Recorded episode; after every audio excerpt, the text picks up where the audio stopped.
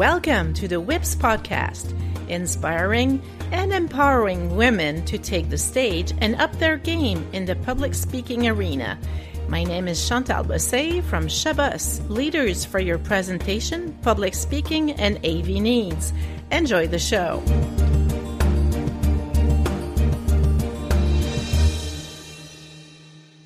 So, hello everyone. My guest today is Madeleine Black, and she's from Glasgow, Scotland. Welcome, Madeleine. Thank you. Nice to be here. And I'm very happy to have you around, and we'll go through a few questions so we help our listeners get a feel of what you do. So let's start with that. What's your work or business? Well, my main work is as a psychotherapist. So I see clients in a week, but last year I published my memoir, and since then I've really become like an accidental speaker and activist.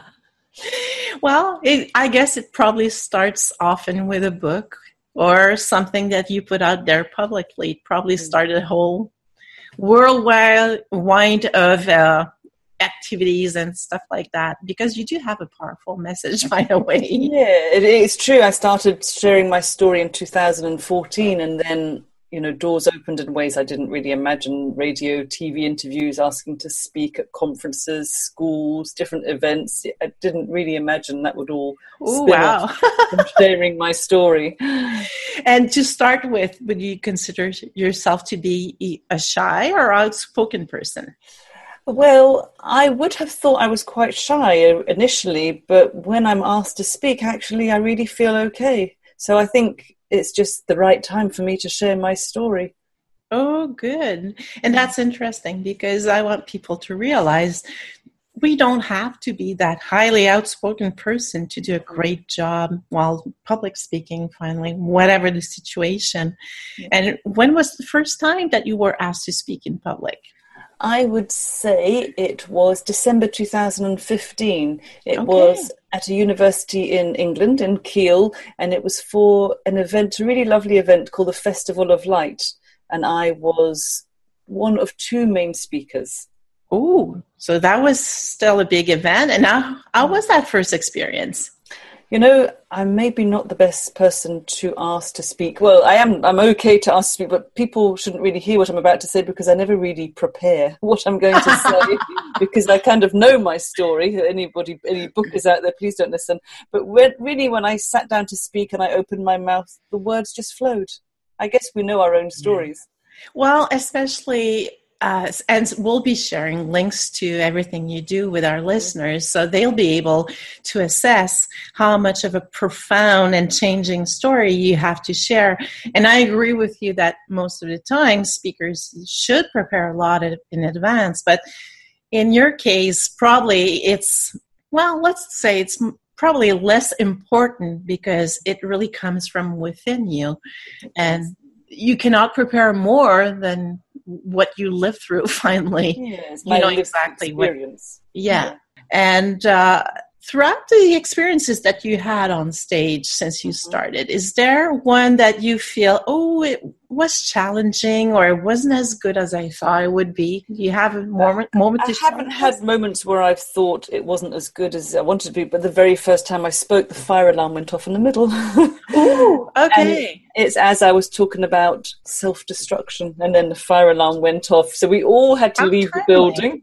I know, for about 5 minutes, and so then we all had to come, and somebody burnt the toast apparently, which is why the fire alarm went off, the smoke alarm, and then we came back in, but it actually really was okay. And somebody once gave me a really good piece of advice, the man that was also speaking, and I said, I should have said this and I should have said that. He said, don't worry, you say whatever you need to say on that day, and every two talks will be completely different.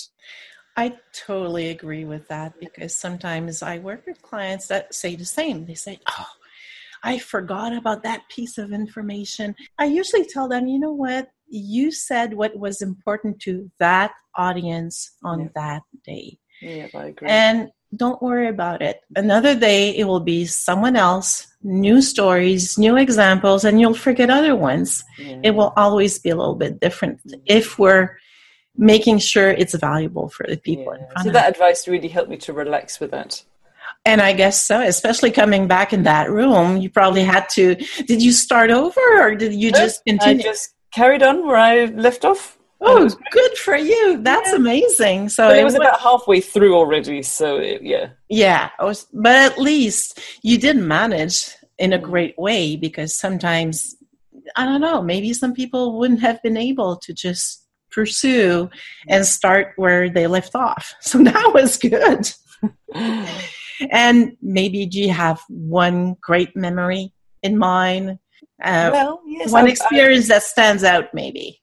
I've been very lucky to have been interviewed by Sir Trevor McDonald, who's a famous British interviewer or presenter, and that was just amazing. It was for BBC Radio 4.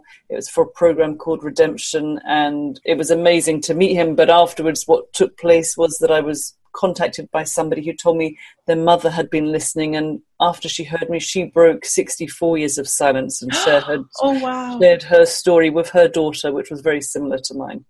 Wow. And that must bring a lot of credibility and value to what you do, and must make you very proud, because you help people heal in a way. Well, you know, every time I speak, I just think of that one woman. Yes. And I think, I don't know, we don't know where the ripples go. We don't know what it does and who's listening that day and where it goes to. And I just really love the ripples. She and her daughter now have got a space between them that they never had before. And we don't know what they will now both go on to do. And it you know, as it goes on, it just ripples out. That's amazing. What a great story. I love that one.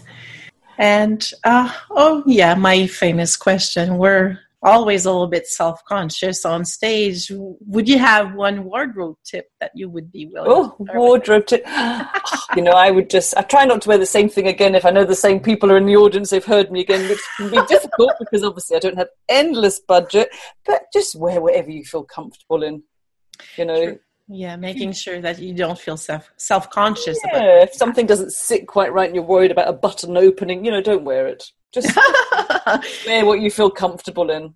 That's very sound advice, not to be worrying more about clothes than the message we have to deliver. And, you know, it depends. If I'm in a school, I'll go in my jeans and my baseball boots and a sweatshirt. And if I'm going to a corporate event, I'll wear it depends. I kind of match my outfit to my audience, I guess.